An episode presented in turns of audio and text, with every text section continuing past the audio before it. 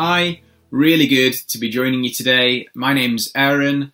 Uh, I'm married to Amy, I have a little baby boy called Joshua who's almost six months old, and I lead a local church out in Oxgangs. Uh, it's a church that was planted out of Central, so I was previously on staff for a number of years at Central and planted this new church a few years back with a group of friends in Oxgangs. And so we, like you guys, uh, are trying to figure out how do we keep meeting together online? How do we keep trying to serve our local community?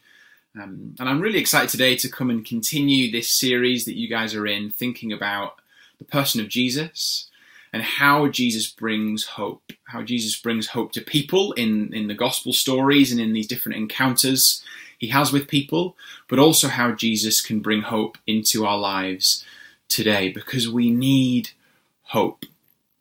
I don't know how you feel this morning as you listen to this, but uh, but I know that I I need the hope of Jesus in my life. And so, without further ado, we're going to jump straight into a story that shows us something of today, His hope.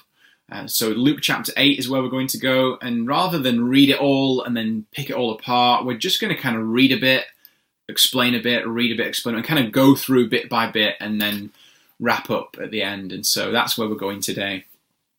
Let's start in Luke chapter 8, verse 26. And so, context Jesus is with his disciples in a boat sailing across the Sea of Galilee. And then we read this in the story.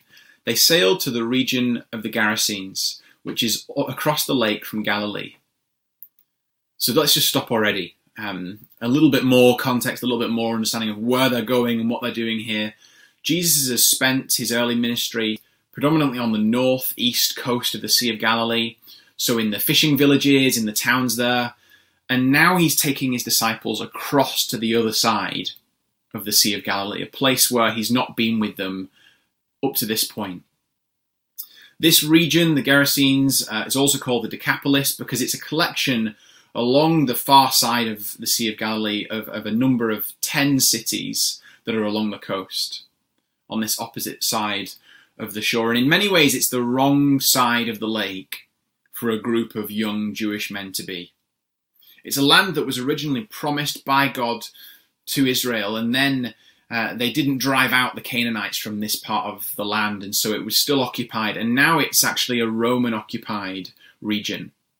So there's a different culture, different practices, different gods. They're really, by crossing over to the other side, they're crossing into a different world. And there's a tense relationship. Maybe we wouldn't see it immediately if we were just reading this passage, but actually there's a tense relationship here and, and maybe a nervousness from the disciples in what they're going to find on the other side.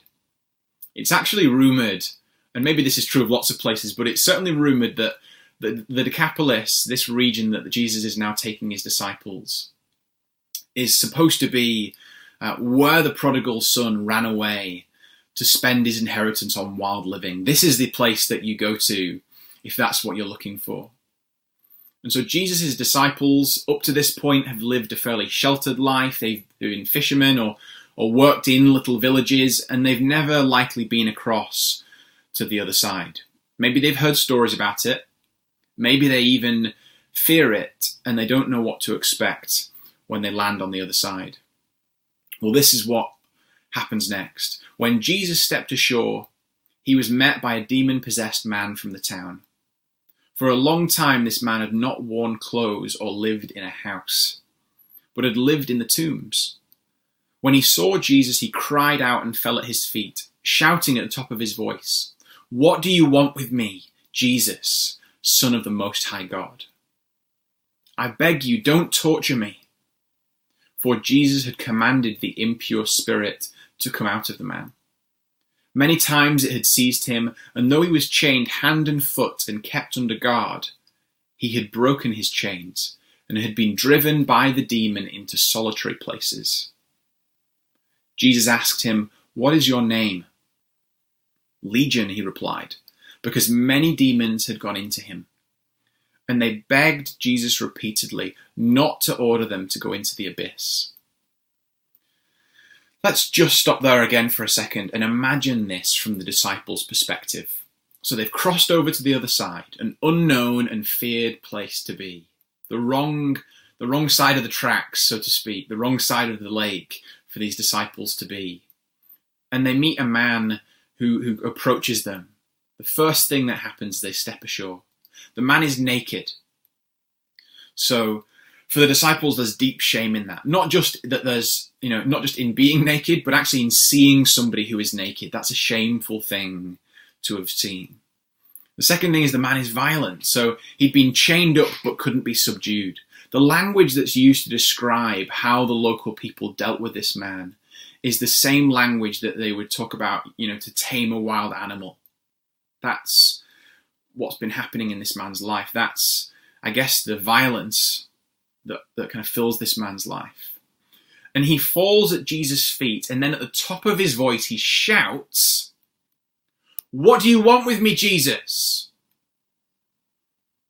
Like, that was just quite intense, me saying it to you on camera. But imagine being there in that moment, and this man is is naked and violent, and he falls at Jesus' feet and he shouts, What do you want with me, Jesus? It's an intense moment and the man is unclean.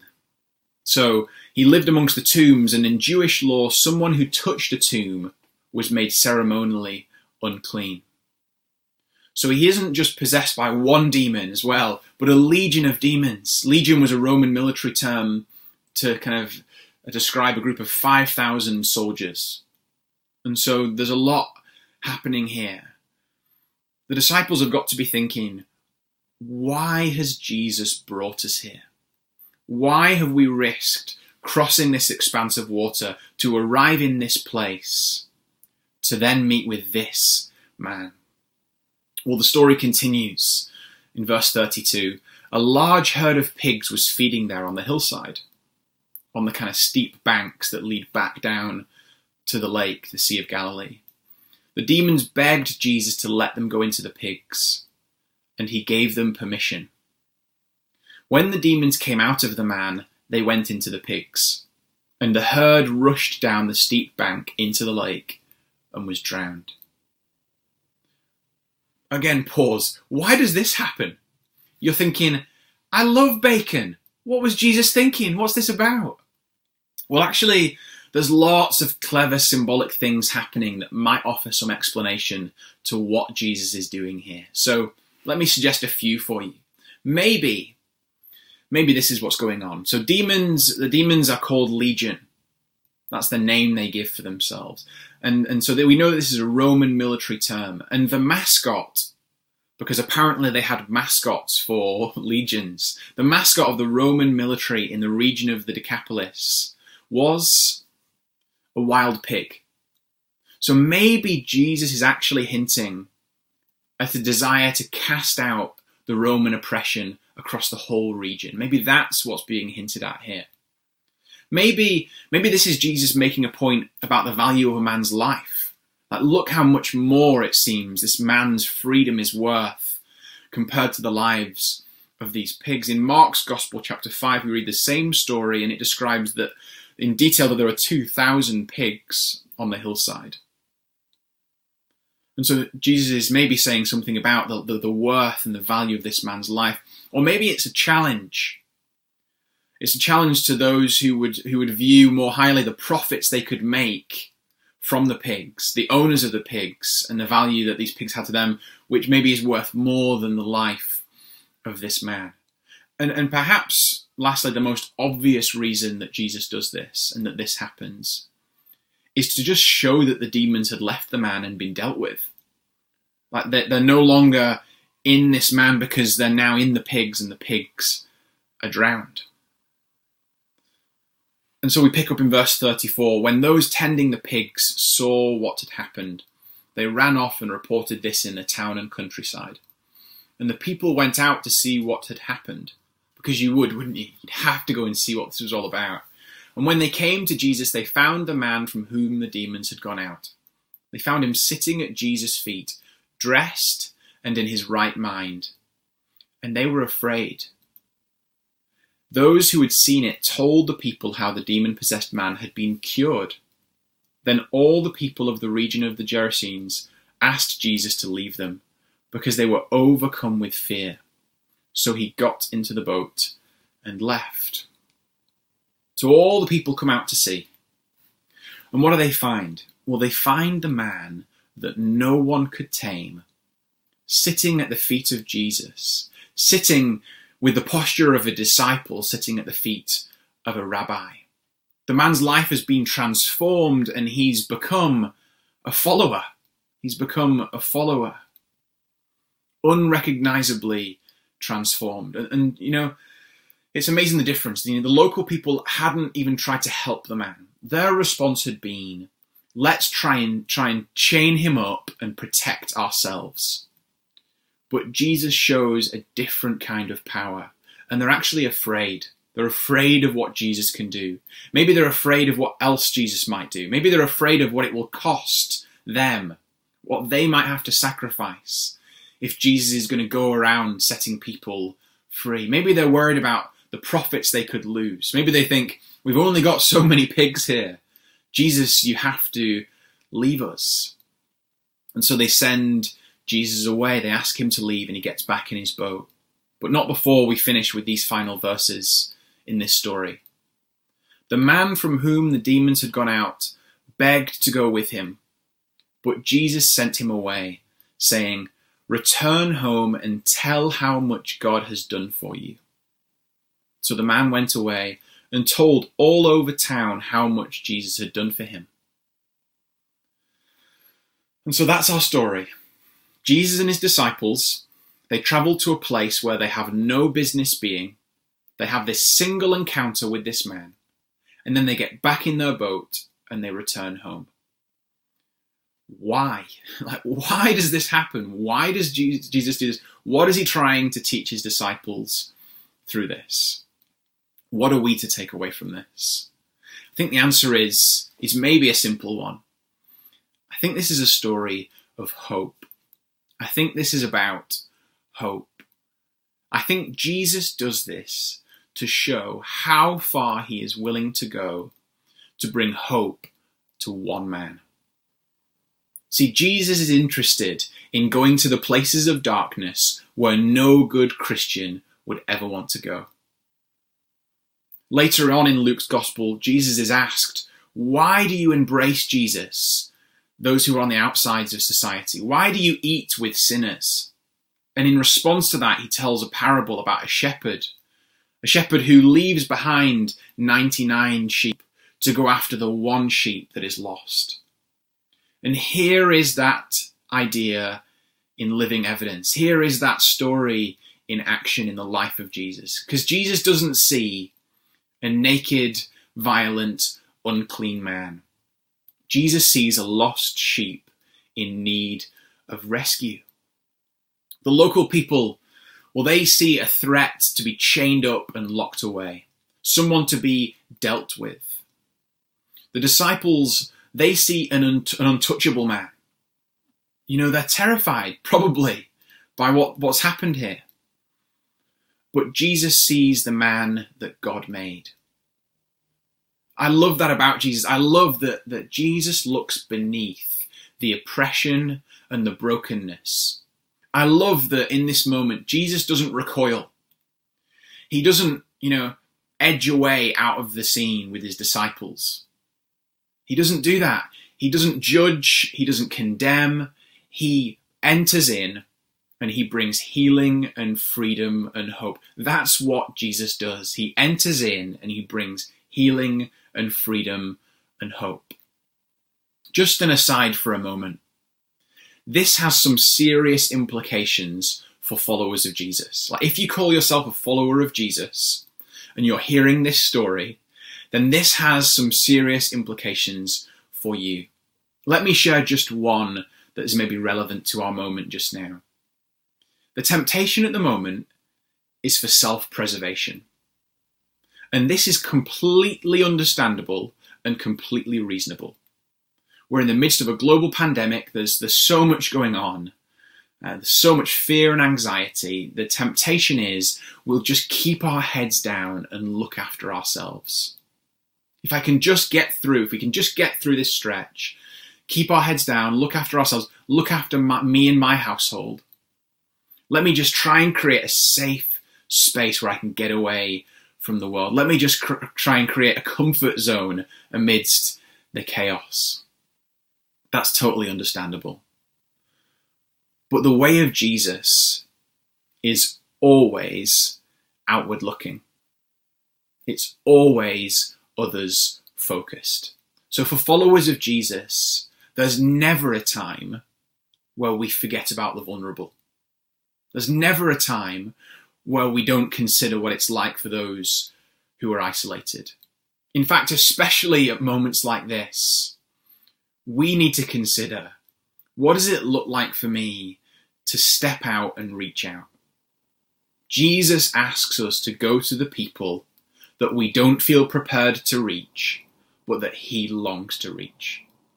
So that's just an aside. That's just one of the implications in this story for those of us who call ourselves followers of Jesus. Going back to the story, I meet people all the time who think Jesus just isn't for the likes of me. You know, this idea that I have to improve myself before Jesus will have me.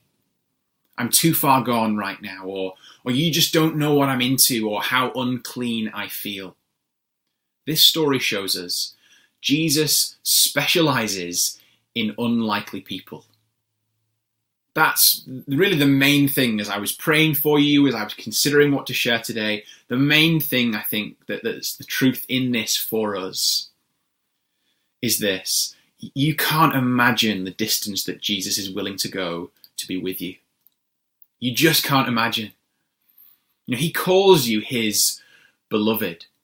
He longs to be with you. Jesus isn't interested in, in you for what you can do for him.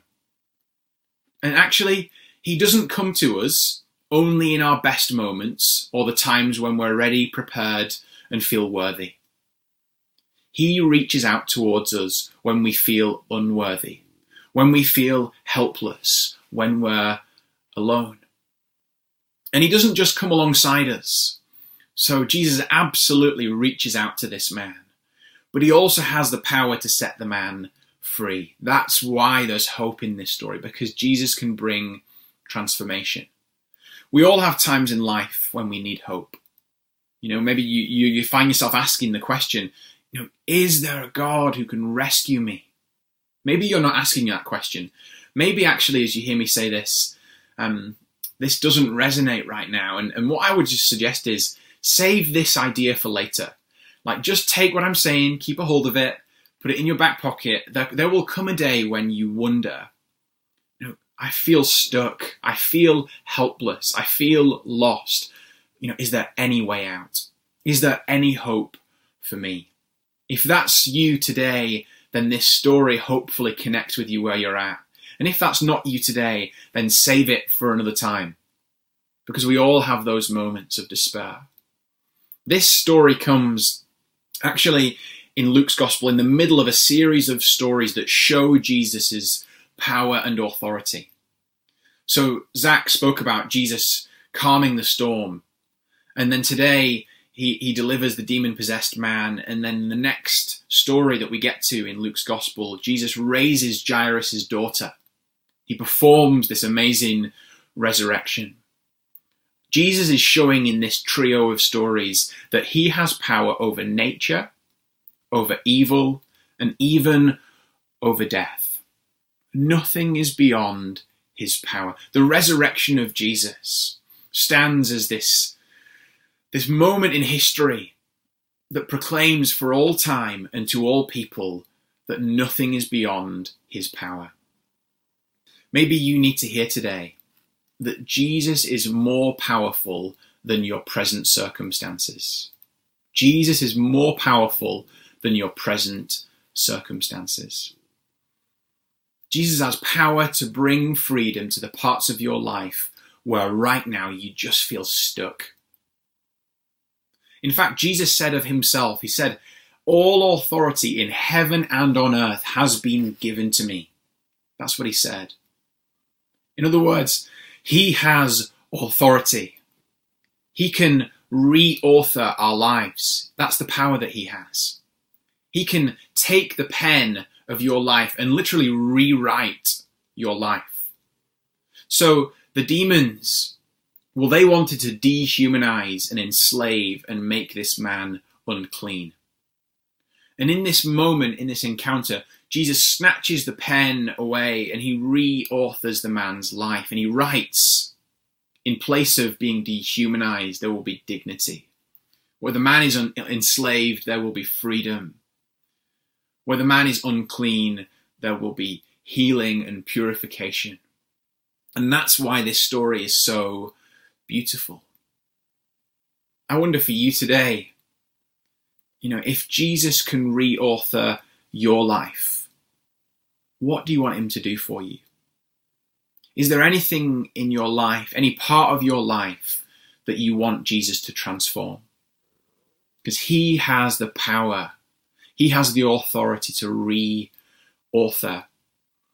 The story in this man's life is he, he goes from from living amongst the dead in the tombs to a new life in the kingdom of God. That is a pathway, that is a story that can be true for each of us today. And so I want to finish by telling you what happened next in the story. Because as we left it, the people were afraid of Jesus. They sent Jesus away. They couldn't afford to lose any more pigs. Jesus gets back in the boat. He sends the man and he says, Go and tell everyone what I've done for you, what God has done for you. And it says the man went and did that. And then Jesus is back in the boat. They go back and they return to the other side. Well, this story is also retold in Mark chapter 5. And in Mark chapter 6, it actually tells us the next recorded visit to this region. And it says this When they had crossed over, so back to this region, they landed at Gennesaret which is the name, uh, one of the places in this same region, and they anchored there. This time, see the difference. As soon as they got out of the boat, people recognized Jesus. They ran throughout the whole region and carried the sick on mats to wherever they heard he was. And wherever he went, into villages, towns, or countryside, they placed the sick in the marketplaces they begged him to let them touch even the edge of his cloak, and all who touched it were healed. So it seems like the demon possessed man had told everyone what Jesus had done for him. To the, to the point that when they now arrive back in this place, word has got around and the people recognize Jesus. They bring the sick to him, they carry people out to him because they know this is the one who can heal you. Maybe the, the stories, the rumors, the whispers had spread. You know, if he can rescue that demon possessed man, well, there's hope for you too. You've got to see this Jesus. And so I want to spread a rumor today. What about if we just started to whisper this amongst ourselves? What if? What if Jesus can help that man? And what if he can help you too? I think if Jesus can heal this man, if Jesus can transform this man's life, then there's real and powerful hope for our lives too. Because Jesus is still transforming lives. This is good news today for anyone looking for hope. He is present. He is powerful. We just need to come to his feet. We just need to come before Him. We just need to surrender to Him and say, Jesus, I need your hope. Jesus, I, I want you to reach into my life. And so let's pray and finish our time together. And so, Jesus, we thank you that you long to transform our lives in the same way that you transformed this man's life. Thank you that that this story shows us of your amazing love for us. That you would reach out to us, not, not at our best, but actually in our despair. And that you will bring us, you long to bring hope to us. And so I just pray that really simply for those who are looking for hope today. Jesus, we ask for your presence and your power for those who feel stuck and, and kind of recognize the need for transformation in their own lives, I pray the transforming power of Jesus. Holy Spirit, we invite you to usher in the presence of Jesus and to bring freedom. Freedom and new life and restoration and healing and hope for each one. Amen.